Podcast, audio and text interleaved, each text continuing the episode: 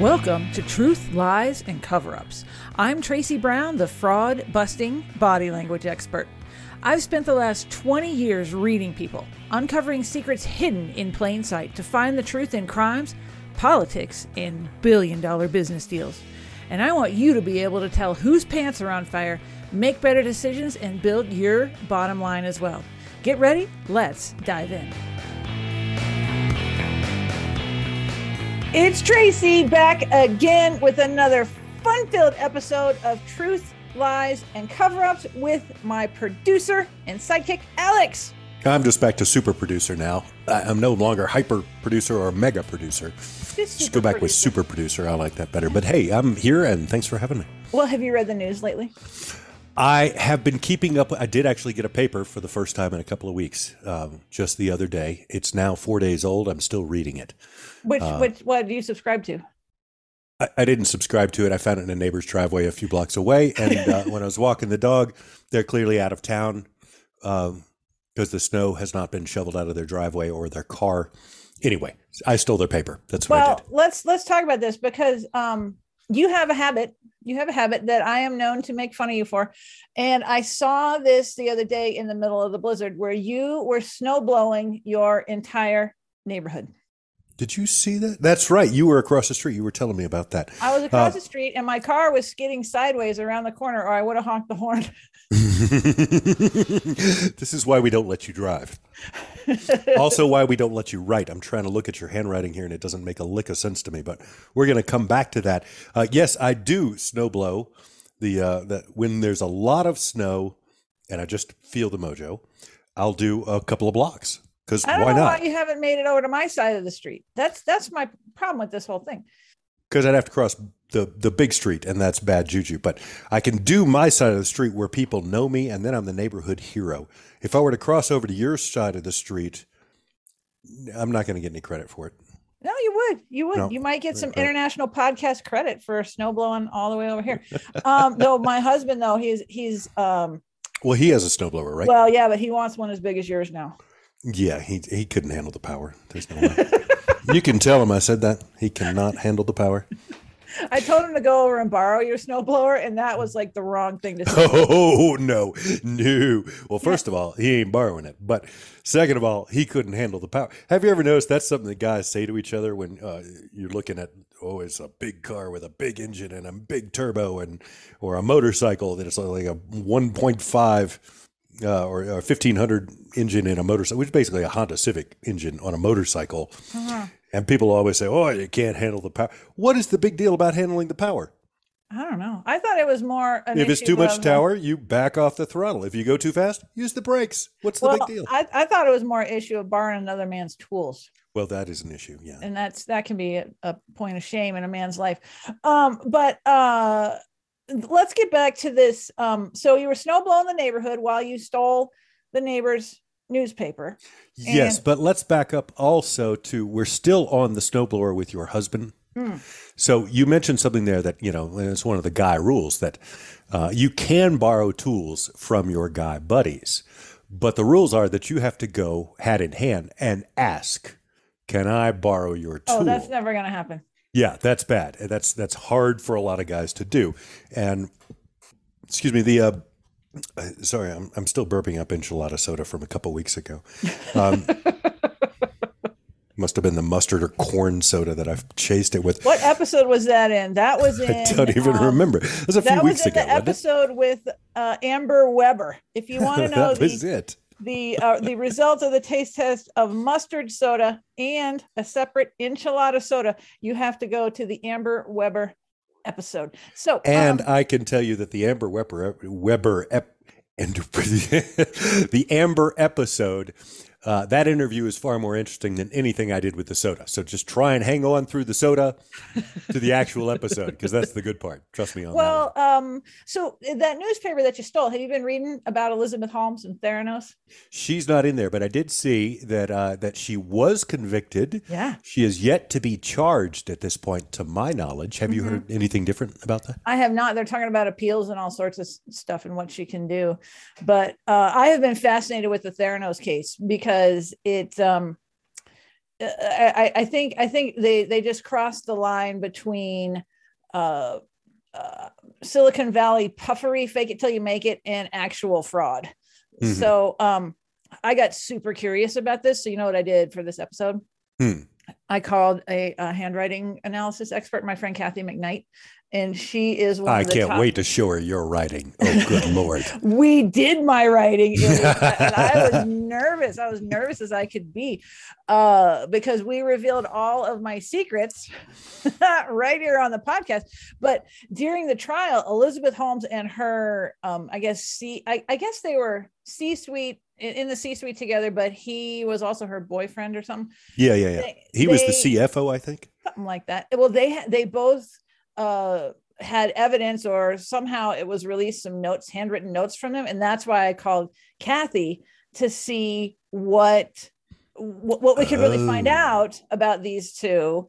Mm-hmm. and how they work together, their tendencies. And anyway, she gets all into it, and it is fascinating. It is so fascinating. I can't wait for people to listen and hear what they think. This puts it in a whole new light. Now, are you on her side, or are you thinking, throw the book at her and let's throw her in jail and throw away the key? Oh, with Elizabeth Holmes, I think she went too far. I was a fan.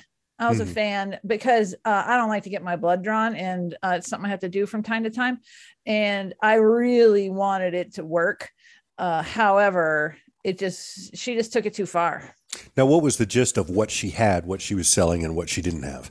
Oh, so the whole idea was for people like me who don't like to get their blood drawn. So you can just get one little drop of blood and they can do 200 tests on it or so. Mm-hmm. And because right now, if you do tests, it's vial after vial after vial. And you just did this recently, didn't you? I did. I had to go in and get my blood drawn, and I came out and I was like, oh my gosh, I don't know if I have any blood left in me. Mm-hmm. And that's why I was so for her, but I think she just got carried away, and here we are, convicted of fraud, and she has a new little baby. So it's going to be real interesting to see what happens. Now, most, financial fraud, a lot of it's just 18 months, but I think she went a little further than what people normally do, into the billions of dollars of, mm-hmm. and she did it based on personality, because a lot of these families with old money, they didn't really do due diligence, and mm-hmm.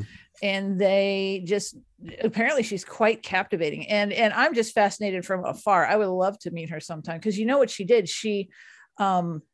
She studied how to be more powerful, and she doesn't speak in her real voice. She drops her voice. So she said, oh, really? Yeah. She sounds more like you than like me, because that's how more powerful people sound, is they drop their voice. And I'm not very good at it, but that's what she does. So that was something that I noticed years and years ago when I was working in sales, was that just the intonation that I used in a sentence would have everything to do with my plausibility. Mm-hmm.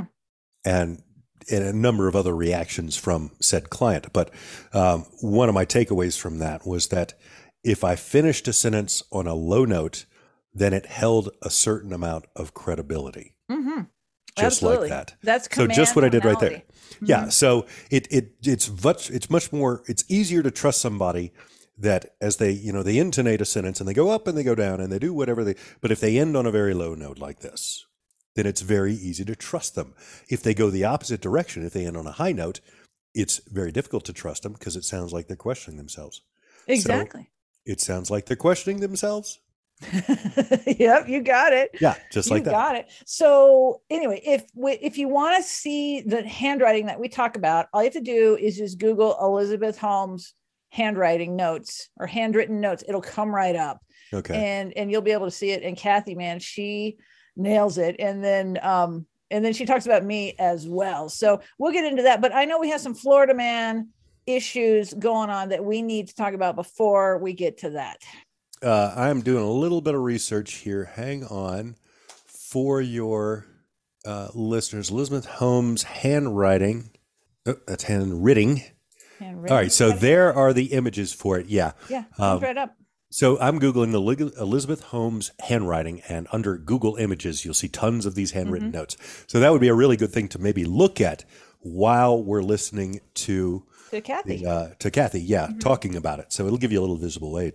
But Backing up a little bit, I've got a great Florida man story today. Are you ready? I'm ready. This is in Lee County, Florida, where in a hospital, there's a man who became combative with hospital staff. They brought in the security guards and some deputies as well. Unfortunately, in trying to restrain this 19-year-old from Miami, he became aggressive with two of the security guards, headbutted one, and he bit the other guard's ring finger off. Oh, how do you do that? You bite it really hard, I guess. Oh, my gosh. My favorite part of this. So basically, they said the confrontation began when the guy started acting erratically while he was being treated by a nurse. But my favorite part of this is what the county sheriff, a guy named Carmine Marcino, because he just sounds like sheriff to me. The Lee County sheriff, his comment on this, his quote, "This finger-biting felon bit off more than he could chew." Oh, and getting a taste of justice. He worked hard on that one. He did. The guy's facing a couple minor battery charges. Not a big deal, but they'll have him in court. Get this, on February 14th. Oh, the day of love. Well, good. Well, he bit off somebody's ring finger, so it kind of coincides. You got to get some kind of big punishment for that. I mean, that's just dismemberment at that point. Do you think that is a worse crime than embezzling? Well, not embezzling, but defrauding thousands of investors of billions of dollars the way that Theranos Elizabeth Holmes has. What is worse? One is violence and aggression and assault. The other is outright fraud, which seems like, okay, just white collar crime. You're just taking somebody's money. You're not hurting them. But look what people like, who was the guy up in New York who ran the pyramid scheme for so long? Madoff. Madoff, yeah. I mean, he cleaned people out. Mm-hmm. Thousands of people cleaned out all their money. They went bankrupt as a result. I mean, their entire retirement funds, everything they had. So fraud is not without victims for sure, and it's not without consequences. So back to you, the question is, do you think his crime is worse than, say, the fraud that Elizabeth Holmes may have been doing? I don't know. Someone doesn't have their finger anymore, though. That's tough, but they can tape that stuff back on, though. It's okay. Duct tape, you think? Yeah, I think if you just tape it back on within 2 or 3 minutes, then it regenerates. I'm going to say they're really different, and we can't compare apples to oranges. That's what. But can we compare the consequences of such? Because you made an interesting allusion that I think she'll get 18 months, which is what they normally get. Mm-hmm. So. What does the guy who bit off a finger deserve to get to that? You said it was just battery. That doesn't sound very much. Well, in this case, he only severed the tip of the ring finger. Oh, just the tip, not the whole finger. Oh, yeah. Then I would say the fraud is much worse. I was thinking it's the whole finger, then it's different. But if it's just the tip, I'm going to say Elizabeth Holmes is worse. Okay, so we're now judging crimes based on the amount of flesh removed. And whether or not there are any bones in there. Oh, I mean, if it still has a skeletal structure to it, stop. I think, the penalty should go up, especially if the thing is still moving. If it's moving on its own. It's not going to be still moving. Okay. You know what we need to do? We need to get on to Cathy, because she is going to talk some sense into everybody out there about what Elizabeth Holmes is all about. And she actually, in the interview, she put me in my place once. Oh, really? Oh, yeah. So Cathy's not messing around. Well, this sounds great. Let's go listen to Cathy. Let's go.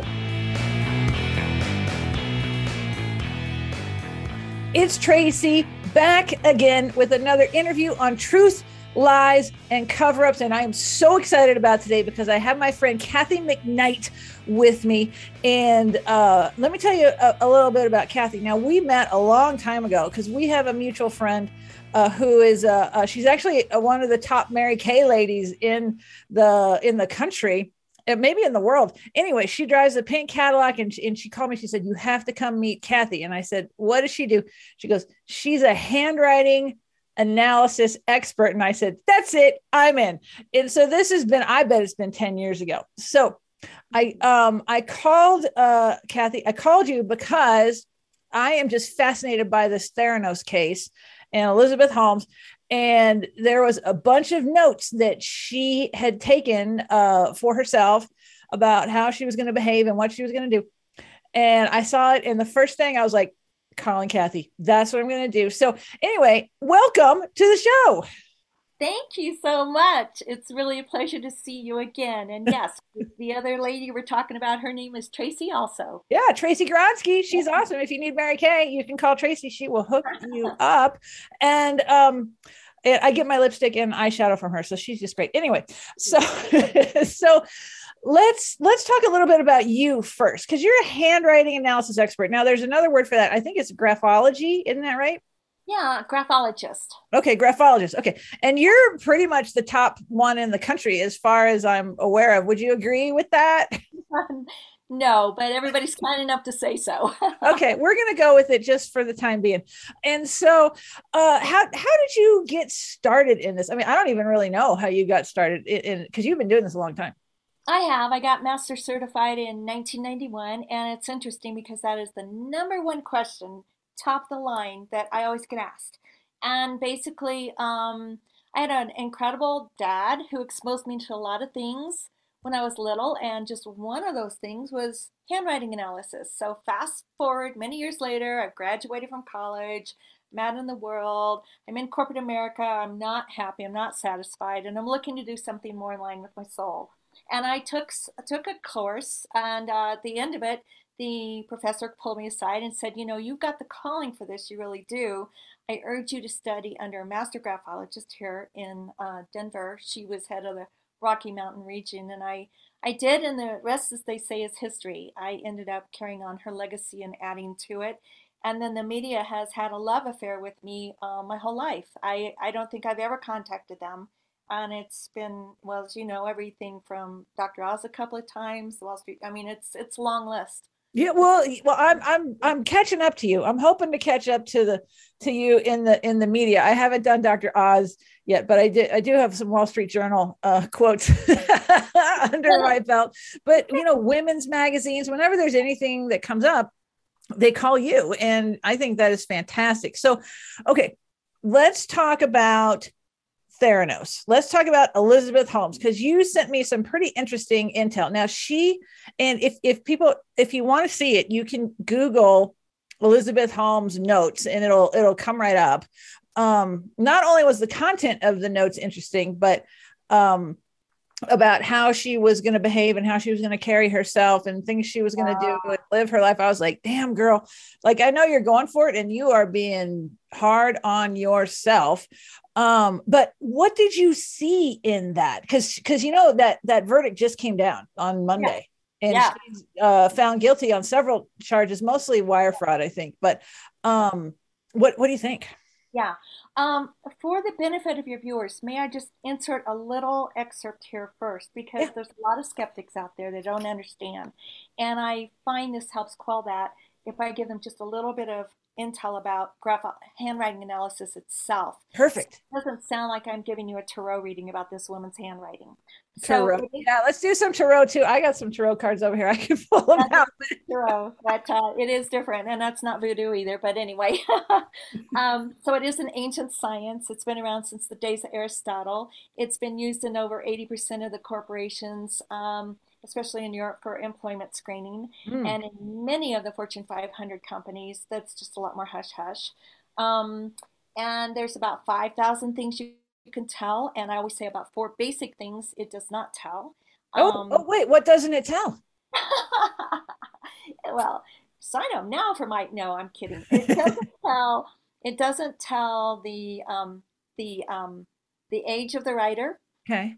It doesn't tell the sex of the writer. It doesn't tell, does not predict the future. And this last one shocks everyone. It doesn't tell if they're right-handed or left-handed.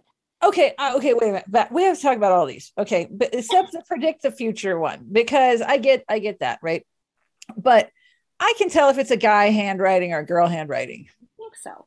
But here's what it is. Is that handwriting is actually brain writing, because we can analyze somebody whether they have a pen between their teeth or between their toes, because it's starting from the impulse in their brain and traveling down the writing part of the body into the utensil, and then splashes it on the page. So if somebody has more male type of qualities in their personality, that comes through. And same thing, there's plenty of men with more in touch with their feminine side, and that will come through. So are those the guys that write in the puffy handwriting and they dot their I's with hearts and stuff like that? That is totally a chick thing. Yeah, try doing an all-night after prom party with all the 16-year-olds from midnight to 5 a.m. who write like that. I've done that early in my career. It sounds special and unique. You did the lock-ins for high schoolers. Oh my God, we've all done stuff like that getting started. So what was the first one that you said? You said you couldn't tell. You said the sex. Right. You can't tell the sex, and you can't tell the age either. For example, I was doing Betty White's handwriting because she's been on my brain so hard the last couple of months, and she was going to have her 100th birthday on January 17th. And of course she just passed. Didn't quite make it. No. And so, but I did have a client who was 100 years old and literally, and I'm going to be doing a special on her handwriting, and she looked like her writing was a 20-year-old. And I've seen 20-year-olds who look like they're 100, because what affects it are tremors from stress or illness. There's so many things that go into it. Well, and older folks, like, they always write in cursive, right? And maybe not always, but there's a lot of that. Like, I don't write in cursive anymore. And I feel like when I feel like I can tell an old person handwriting. Well, good for you. Good for, oh my gosh, you're funny. Okay. If you want to get down to the facts and the actual stats, you can't. I mean, a lot of people think that, and it shocks everyone, but it has nothing to do with age. It all has to do with the brain and what's going on with that person themselves. Huh. Okay. People affect it, like Parkinson's and all that. But one other thing to let them understand the science behind this is that, you know, we look at the size, we look at the pressure, we look at the margins, we look at the spacing between the letters, between the words, between the lines. We looked at how the letters are connected, the way the T's are crossed and the I's are dotted. There's over 40 ways to write the letter T, and each one means something different. Really? And especially the slant, and then 1,500 individual traits, combine them all together, and then that really puts the whole picture together. If a lot of your writers, and we'll get to yours in a minute, you know, you have people who strictly print, that means something. You have people who strictly do cursive. And then you have those who combine the two. So it's interesting to wind it around here. Elizabeth Holmes was a lot of printing. And of course, Sunny's was all cursive. So, so Elizabeth Holmes, and then she had this, I don't know, boyfriend or some version of a relationship, but he was like the VP, right? So, okay. So what did you think about the handwriting that you saw? Well, it was really interesting because very different between the two of them. I always like to see originals. So a copy, you can't say for sure, but her handwriting looks a lot, not as heavy pressure as his. Okay. She's extremely intelligent. She dots her I's using part of the letter of another word, which is very rare to find that. So it does show she was extremely intelligent. Now, the slant of her handwriting tells me a lot, because all of it is at the very least vertical, which means she's not going to emote, radiate emotionally. Okay. They even said in her trial when they did the verdict, she was completely like expressionless. Mostly her slant actually leans to the left, which that looks like to the layperson, somebody who writes with the left hand, with their left hand, which remember the hand has nothing to do with the slant, but the layperson, that's what it looks like. So it slants slightly to the left. That alone means something. That alone means you don't really know what's going on with that person. There's more to meets the eye. They can express one way, but you don't really know what's going on. So a left slant's kind of like mysterious a little bit. Yeah. Reserved and withdrawn. They are not impulsive. And it's interesting because on her list of things to do that I believe she got from her boyfriend. Okay. It says on there, let's see, where was it? I do not react. I am not impulsive. Well, she's not. She's not. It's her slant. That would come natural for her. somebody with a straight up and down slant. And I, just to help everybody with that, let me give you a little visual if I could. So, okay, well, we're on a podcast here, so that's going to be pretty tough. Okay. Okay. So if it goes straight up and down, that's somebody who's very cerebral and very intellectual, and they trust their head over their heart. Okay. And starts to slant to the right. That's somebody who's more, going to be a little bit more impulsive, going to be more sentimental, going to be more expressive. But her slants to the left. So that means she's going to, well, she actually will work better with things than with people. And she will, there's some repression. They're not impulsive. They're reserved in nature. They're in competition constantly. When they do emotionally express, they can tend to be overly expressive, overly helpful, and a little gushy and a little unnatural. They can really use severe judgment on other people. So that's the slant. That's telling me something. That's giving me a baseline. Okay, look at other letters that really interesting on her letter Y. She I think there's only one of them that she closes, meaning that she brings it back up to the baseline and she completes the loop. The rest of them are unfinished loops, which means these writers will tend to repeat the same mistake over and over again. Okay. So, and then her M's show that she needs to process things very slowly, very methodically, and she's a cumulative thinker. She likes to process it, and it's like, don't rush her. So, you know, her slant varies within certain words, which shows a little bit of instability. But I'm not disputing the fact that she was intelligent. She's definitely smart. Wow. So, is there anything that you can tell about, because, you know, they got, at Theranos, they got caught up between Silicon Valley hype and fraud, and they crossed the line about their capabilities. Is there anything in there about integrity? Can you tell things like that? I don't even know. Oh, that's a tricky one. There's what there is you have to look at a stack of things, and then you can only say there's a propensity for a lack of integrity or not. I'm not going to really speak to that. Okay. But I can tell you she is extremely perceptive. There's more to them meets the eye. Her natural nature, she would be a little unsocial, to tell you the truth. Oh, really? I'm sure she appreciates this analysis that we're doing on her.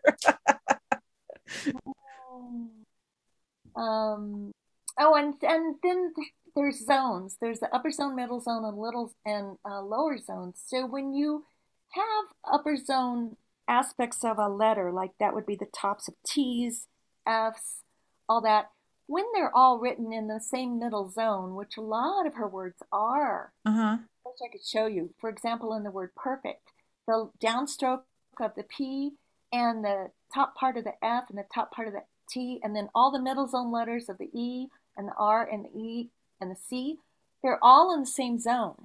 So it's all middle zone, which means whatever she was going through, she was living day to day. Really? Yeah. So a lot of people, when they're in overwhelm, I kind of get the feeling of overwhelm in this when I look at it.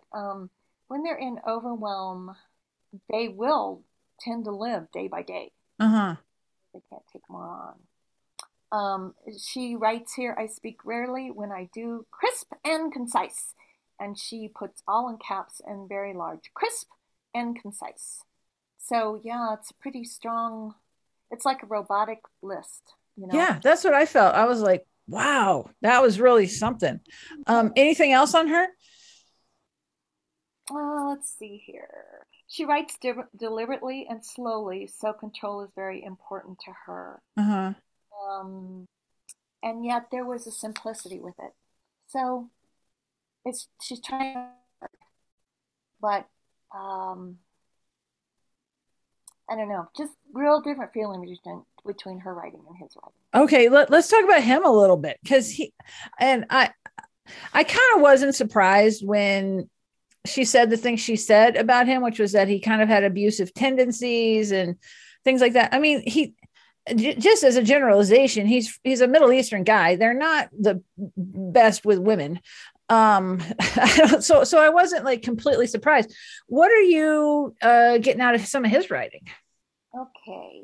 His is very different. He's a very fast thinker. Her, not so much. You know, she likes to plod along, methodically, be in control of it.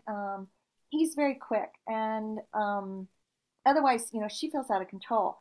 And so he has, let's see here, his writing was like very small, and which shows intensive powers of concentration. His writing shows that he can see things from start to finish, and he follows through. And it was interesting because he has a very large sex drive, and it showed up specifically in the word politics. Oh, it's in the letter P, the way he wrote politics. Like what would it? What's the characteristic that you saw there? The P buckle, and it's the circular part of the letter P. About the small letter, and this is whether it's printed or cursive. When it's very large, and when it's larger than the other middle zone letters. And by that, I mean like the O and the I and the C and the S in the word politics. The P buckle is larger than those other middle zone letters. Oh, huh.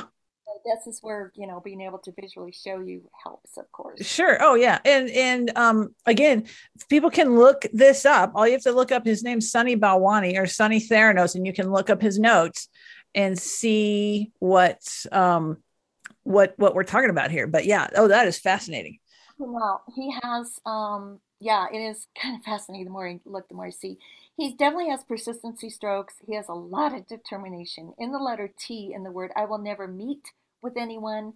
The letter T, I'm looking at the pressure, the downstroke of the letter T. The pressure is a lot heavier. So that has to do with some it's pretty intense.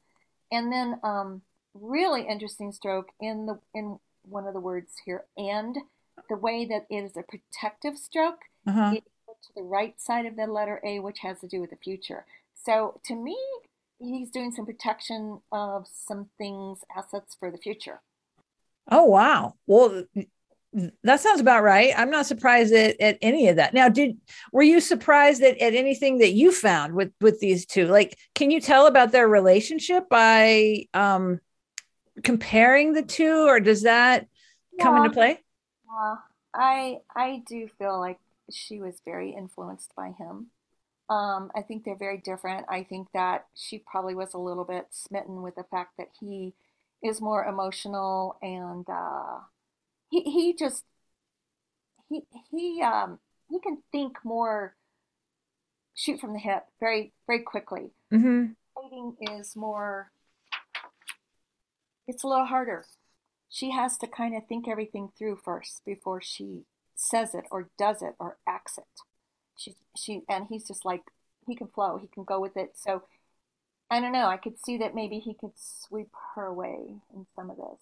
Oh, that's interesting. Yeah. Yeah. Wow. Okay. So anything else on this? Because I got a million questions for you. Okay, go ahead. Okay, what other cases have you worked on? Like, who employs you? Can you like kind of give us a broad brush of some of the things that you've done? You know, people have come up with more interesting ways to use my services than I could ever come up with myself. Like once they find out what I do, it sparks an idea within them. I mean, my gosh, I've done everything from you know, I love to do professional speaking, and I love to travel, and I get contacted by companies. And there was one company that wanted me to focus on, like your topic of truths, lies, and cover-ups. I had a ball with that. It was really fascinating showing Richard Nixon's handwriting, 3 major signatures of how he started the presidency and how he ended it, how drastically his signature changed. Because our signature is our calling card of the world. We never analyze somebody solely by their signature alone, but it carries 3 to 5 times the weight compared to the rest of the handwriting because it's representing who we are. I've also done, I was hired by the Denver Art Museum and given my choice of artists to analyze their signatures in the galleries and give a walking tour and analyze that. Oh, wow. I love that. And so every time I was talking, we'd stop at each, painting and I would tell about it. And then every time I looked back, the crowd was bigger and bigger behind me. And then at the end of it, they hired me to do little mini sessions for everybody. And people were like lined up around the block. So, I've been doing this for 91. So you name it. I was hired by the E.J. Thornton when she was in charge of the Rocky Mountain Writers Summit. Mm-hmm. And she had me give a keynote to authors about what's in their handwriting that's preventing them from becoming a best-selling author. Oh. What we write comes from the conscious mind, but how we write comes from the subconscious mind. Mm-hmm. So it works. I worked with HR and a lot. I've done employment screening. A college president of a college hired me to analyze the handwriting of her personal assistant who was going to watch over her kids. A matchmaking company hired me. It's all over the place. Oh my goodness. Now, have you ever worked on any law enforcement type stuff? Typically not as much, no, because that's going to typically get into more forensics and question and examination, and that's a little bit of that's like a cousin to what I do. Mine's more about the personality. Oh, okay. Okay. So, cause you talked about signatures. Well, actually I sent you two things, didn't I? I sent you a phrase that you wanted me to write. I don't even remember what it was. Yeah. And then I sent you my signature. So we are going to reveal some stuff here. I have not talked to you about this ahead of time. And we're going to reveal just a snippet or two. Make me sound good, Cathy. Professional. I'll take good care of you.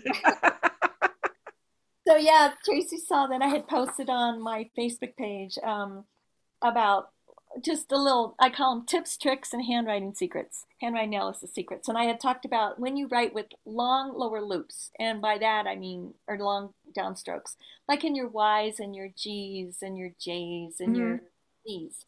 I talked about when they are extremely long. These are people who are restless and they're ambitious and don't try to tie them down and they rebel against authority. Mm-hmm. And somebody came back and said, nailed it. She sent her handwriting and it was extremely long, and also a love of travel. So it was the phrase that I made up for that was, yes, leafy green vegetables, or yes, leafy green veggies are only good for you, because it had a lot of lower strokes. Uh-huh. She sent to me. And so I looked at yours and I made a couple notes here. Oh, here we go. So, yeah, I loved your handwriting because, like I said, I've been doing this a long time. And the way I do this is everybody, the chance that you could write like another person are 1 in 7 billion. Oh. And so there are things, even though most of us above a certain age all learned how to write exactly the same, right? I can remember that if you didn't. So there's always 2 to 3 things that jump off a page and smack me in the face every single time I do somebody's handwriting. And that's what I know we need to address. And that's what's most important going on with that person at that time. I'm worried. No, actually, you should be impressed. And I'm impressed because if I didn't know you and I looked at it, the first things that jump off the page to me are intelligence and creativity, which is very cool. And so Tracy you have very open ease. And open ears have to do with being broad-minded and willing to try new things, willing to give new things a chance, willing to try new ethnic restaurants. And usually also broad ease or broad-minded. So often means they're often self-taught with a lot of things. Would you say that fits you? Oh, yeah. I'm totally self-taught on like a lot of things. It takes a lot for me to ask advice or sign up for something or things like that. Like I don't do that very much. Okay. Yeah. Now see, if all the E's were really, really close, which a lot of people listening to this will have that in their handwriting. That means these are people who their knee-jerk reaction is going to be, no, they're going to be skeptical. They're going to be like, yeah, prove it to me. They're going to be discerning. They're going to be like, I want to investigate it before I believe it. And then the open E's, you know, is just like really just open-minded, just really give it a chance. It's a good thing. You also have very good rhythm to your handwriting. It's very consistent. It's almost not quite musical, but it's very rhythmic. It means it's very consistent and even. I like it that you combine your kind of printing and cursive, which shows very good intuition. You have R's that look like V's. I do. Yeah, that means you are a big picture girl. That you're not always, even though you are very detail oriented from the little bit of hand, I need more handwriting. Mm-hmm. But in this particular phrase, there was one I, and that I was dotted directly above the I and very close to the I stem. And that means somebody is very attentive to details and very loyal to what they believe in. But then I like to see a lot more because I need more than one sample. Sure. But your R's show that you're a really big picture girl, and it also means that, you know, you would like to have, if you win the lottery, you know, you would have a maid and a pool boy and everything else to let them take care of the little things. Oh my gosh. Yeah, I don't know if that'd be my first purchase of the lottery winnings is a maid and a pool boy, but I tell you, I would be okay with that. Your downstrokes are solid, and a lot of them are just singular downstrokes. They don't loop, which means that you can do things alone. Mm-hmm. You can, and your stroke is, your slant is primarily head oriented. You're pretty cerebral. You know, you like the facts and the stats. I do. I like facts. Yeah, and your O's show that you can keep a secret, can keep a confidence. I'm pretty good at that. And then one of your O's, most of your talk letters, which are the E's and the A's and the O's, almost, well, all of them are closed except for one at the top. And that's really good because that means that, and as a professional speaker yourself, that means that you can start up a conversation. You know, like if you're in the elevator, you can start up a conversation with somebody. If you're yeah, so you know that by how the what if I left it open? Yeah, if they're all open at the top, that means you would be no pun intended, or to make fun of myself or to deprecate, but a chatty Cathy. Oh, a lot of them are closed at the top, which means you're also a good listener. But, you know, really, what struck me is the. I like the rhythm, you know, the intelligence, open-minded, a little bit of, you can be withdrawn yourself though sometimes. I can. You're probably your truest nature is that more of an introvert. You like quality time with and for yourself.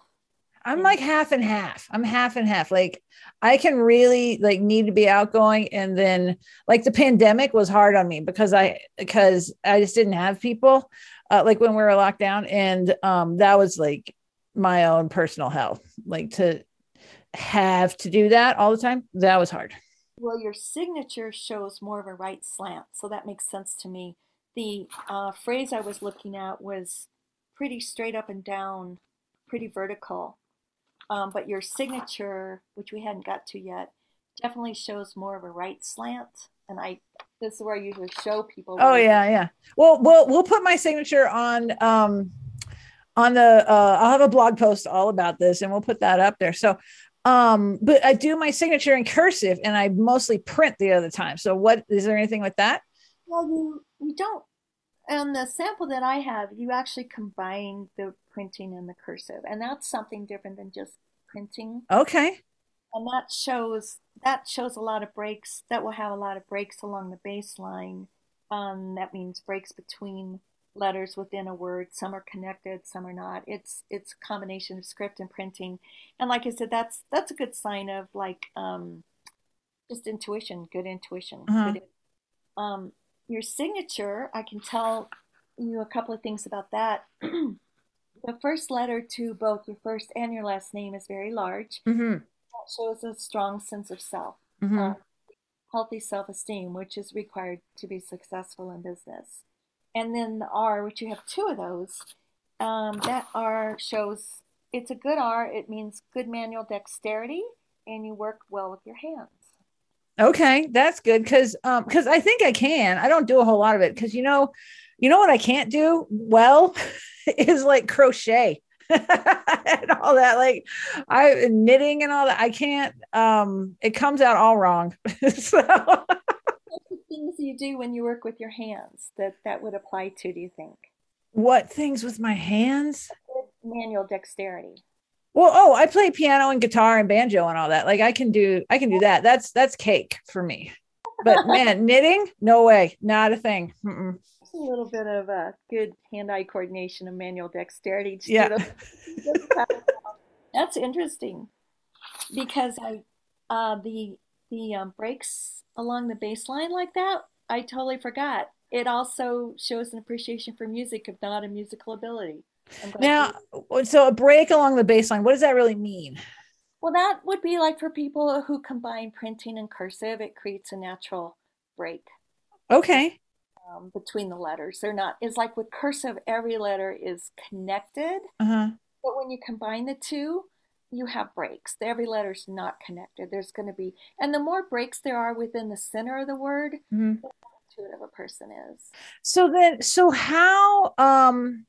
how did this art science combo, which really I think is what we're talking about here, how did it get started? Like, who figured this out?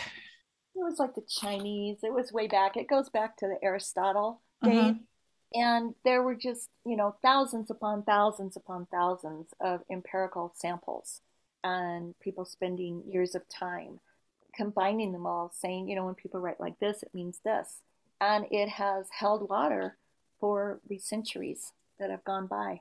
Huh. So does it matter what language people write in? Well, like, it's interesting because just today I got asked if I can analyze Dutch. And I had to look up, does Dutch use English letters? Uh-huh. If a foreign language uses the English alphabet, I can. But certain languages have their own rules. Well, for example, Hebrew, they write across the page from right to left instead of left to right. Oh, okay. That changes everything. Uh-huh. And I have analyzed, I've been contacted to analyze different languages. And if they don't have English letters, there are certain principles that apply. I still can do a lot because I'm looking at not just the letters, I'm looking at a lot of principles. Mm-hmm. Like the word spaced on the page and the pressure and the size. Mm-hmm. Slant and a lot of things. But first of all, if it is a foreign language that I'm not that familiar with, before I will agree to do it, I'll get the parameters first down, because that makes a difference. Wow. Okay. So let's talk about a few things that you can chat about right now about how people can tell about their own handwriting or about someone close to them. Like what are a few little tips of things to look for? Alrighty. Something real simple is everybody still signs their name, right? Mm-hmm. Even if people say, I don't write anymore. Well, it's interesting. If I go to a class or something, I still say about half the people are still writing in a notebook instead of on their computer. Mm-hmm. People who actually take notes by writing them down, their brain retains the information longer and better. I think so. Mm-hmm. So if you look at a signature, really simple, somebody whose signature that illegible, let me ask you and your audience, do you think that person is willing to be seen or not? I think we talked about this years ago because my husband's signature looks like a scribble. And and you said it's because he's hiding or he wants to hide. And that is totally true, because if he does not have to be around people, he is the happiest guy on the planet. Yes. So if somebody's signature is illegible, they're not quite as willing to be seen as somebody's handwriting is legible. Somebody's handwriting is legible, they're willing to be seen. Mm-hmm. And is the signature written in a different style than the rest of the body of the handwriting? Because the signature is the personal one. Okay, so the slant. Now, you really need a professional to determine the slant. And you can, most lay people can eyeball it. It's not always completely accurate, but think of it this way. The further to the right that the slants, the more sentimental they're going to be, the more they're going to cry at sad movies, they're going to like cry at the Star-Spangled Banner, Hallmark commercials. Friends and family mean the whole world to them. They can be impulsive. They're going to be feely. But if somebody has a straight up and down vertical slant, these are the people who are like, if you want to win an argument with them, present them with the facts. Don't present them with tears, because they are not necessarily going to radiate emotionally, and they trust their head over their heart. Okay. And then you have people who slant to the left that looks like a left-handed. So, you have time for a really quick story? Yeah. Oh yeah. We love stories. Yes. Okay. I've got a lot of stories.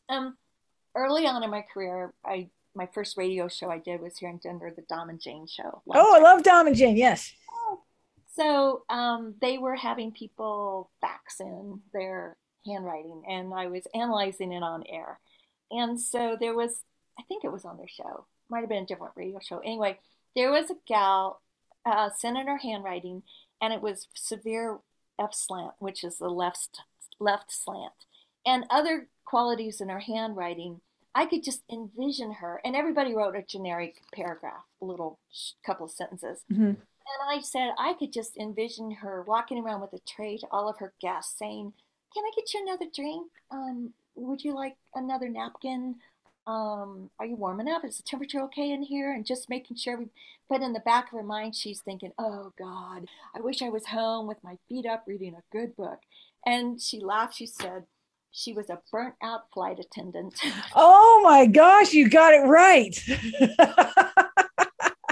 And that was from the severe left slant. So multiple things in her handwriting. Like I said, we stack one upon another. And then there was a story, because people love to ask me, have you ever seen anything dangerous in handwriting? You want to hear that? Okay. So I was hired to do a fundraiser a long time ago, and it was a black and white tux deal. And I was just doing mini sessions for everybody. And this guy sat down, and man, I saw so much violence in his handwriting. It looked like a smoking gun had I could practically see the smoke coming off the page. And I thought, this is the only time in my life, because I mean, I will always tell the truth. And I thought, only time in my life, I'm not touching this with a 10-foot pole. I'm just going to give him basics, and he can just scoot on out of here. Well, he was not having it. So he says to me, hey, do you see anything in my handwriting that says I could hurt somebody? Well, he said it. Yeah. And it didn't surprise me, because I was like, well, hell yeah, I did. So I didn't skip a beat. And I said, yes, I do. Why? He goes, because last week I shot somebody. He told you that. And I wasn't. Yeah. And I mean, inside I was shocked, but yet I wasn't. And I just, again, I'd already seen it. And I said, did you kill him? And he said, he started to say yes, then he said no. Now, the answer to this is slightly anticlimactic, but still, the point is there. Turns out he was a guard at a gun show, and he and another guard were there working, and the gun show was intruded upon by two guys who came in with guns shooting, and so he as a guard shot back, and they weren't sure which bullet killed one of the guys. And this was years ago, and it was on the news. And so I was too young in my career then to actually say, hey, can I see a sample before this event versus after? Because, you know, was it the chicken or the egg? Was the violence in this handwriting because of the event, or did he find a career where he could act out? We don't know. Well, I'll tell you, I've done a lot of training with law enforcement, pre-employment screening, and my money's on he found a career where he can live out his fantasies, because he probably didn't cut it in the police, and so he went to be a guard somewhere. That, I mean, that is a true deal. So for how that pans out a lot of times. So what else? Any other cool stories? Yeah, I mean, when I give my talks, I have my standard stories. So this was a fun one. This was a long time ago, and I was working at an event, and one of my very first little clients that came across the table, she was like 14 years old. She had a big wide loop in her cursive T. In the T stem, there was a big loop. Well, that means sensitive to criticism.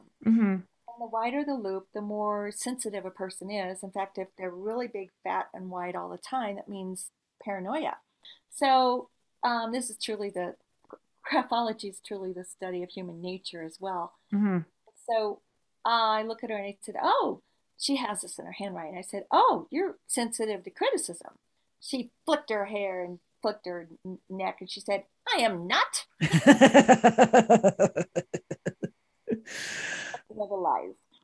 Oh my gosh. Wow. That is crazy. So, what's the best way that, like, do you have any other tips that like couple little tips here and there that people can use? A lot of people are scared, you know, because, if their handwriting is messy, first of all, don't worry about it. It could mean you're just really creative and you have a lot of interesting things going on. Uh-huh. For people who write with really heavy pressure, these are people who are going to feel things intensely. Oh. Yeah, but they will not they may forgive, but they will not forget. Versus people who write with extremely no pressure, light pressure. These are people who can change jobs, change where they live, move easily, and they let things roll off their back. They do things just as strongly, but they just don't wear themselves out. I always tell people to cross their T's high on the T stem, because the higher you cross it, the higher your self-esteem and the higher your goals. Mm-hmm. And from my leadership talks that I give to companies, we will never be more successful than the level of our own self-esteem.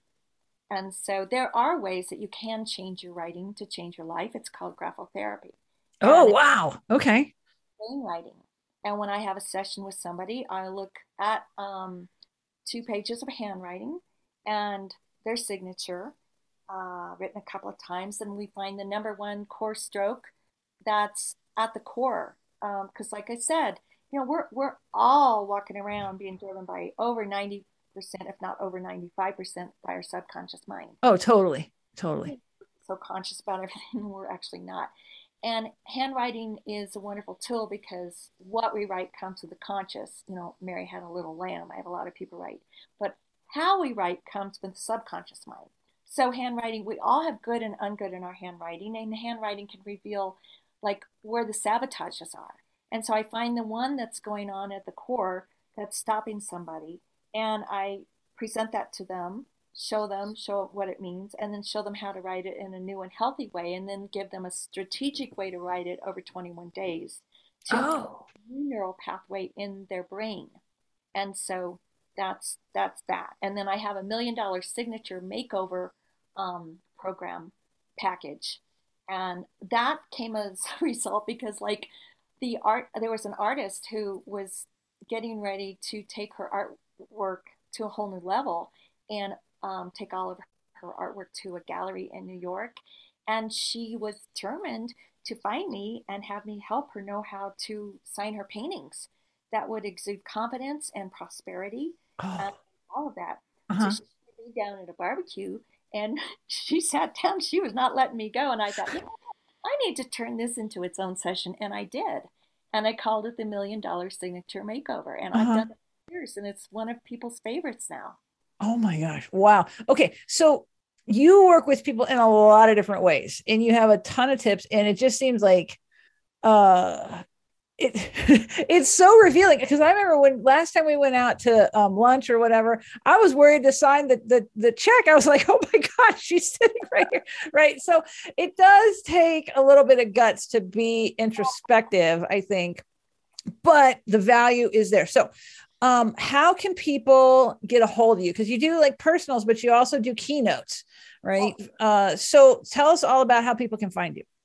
My website is thehandwritingexpert.com. Make sure you put the word "the" in there, or Cathy at cathymcknight.com. Right. And it's Cathy with I, K-A-T-H-I. Thank you. And McKnight is like knight in shining armor, not knight of the dark soul. How many times have you had to say that? And so that only has, if people want to see my interview on Dr. Oz, both of those are up there, and they asked me to write an article for their website. That's on there. The website doesn't list half of what I do, so it's good to get a hold of me personally, and they can reach me at Cathy at CathyMcKnight.com, or my my business line is 303-693-2511. Oh, wow. I hope some people get in touch with you.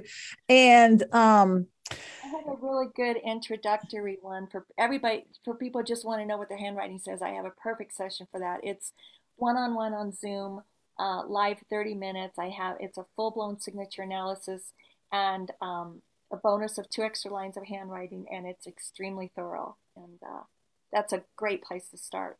Oh, wow. Cool. Oh my gosh. You are just a gem. And so you're just really a nice person on top of everything that you do. So thank you so much for coming on Truth, Lies, and Cover-Ups. It was my pleasure. Thank you. Thanks for joining me. Make sure you subscribe to this podcast, rate, and review it. I'll see you next time.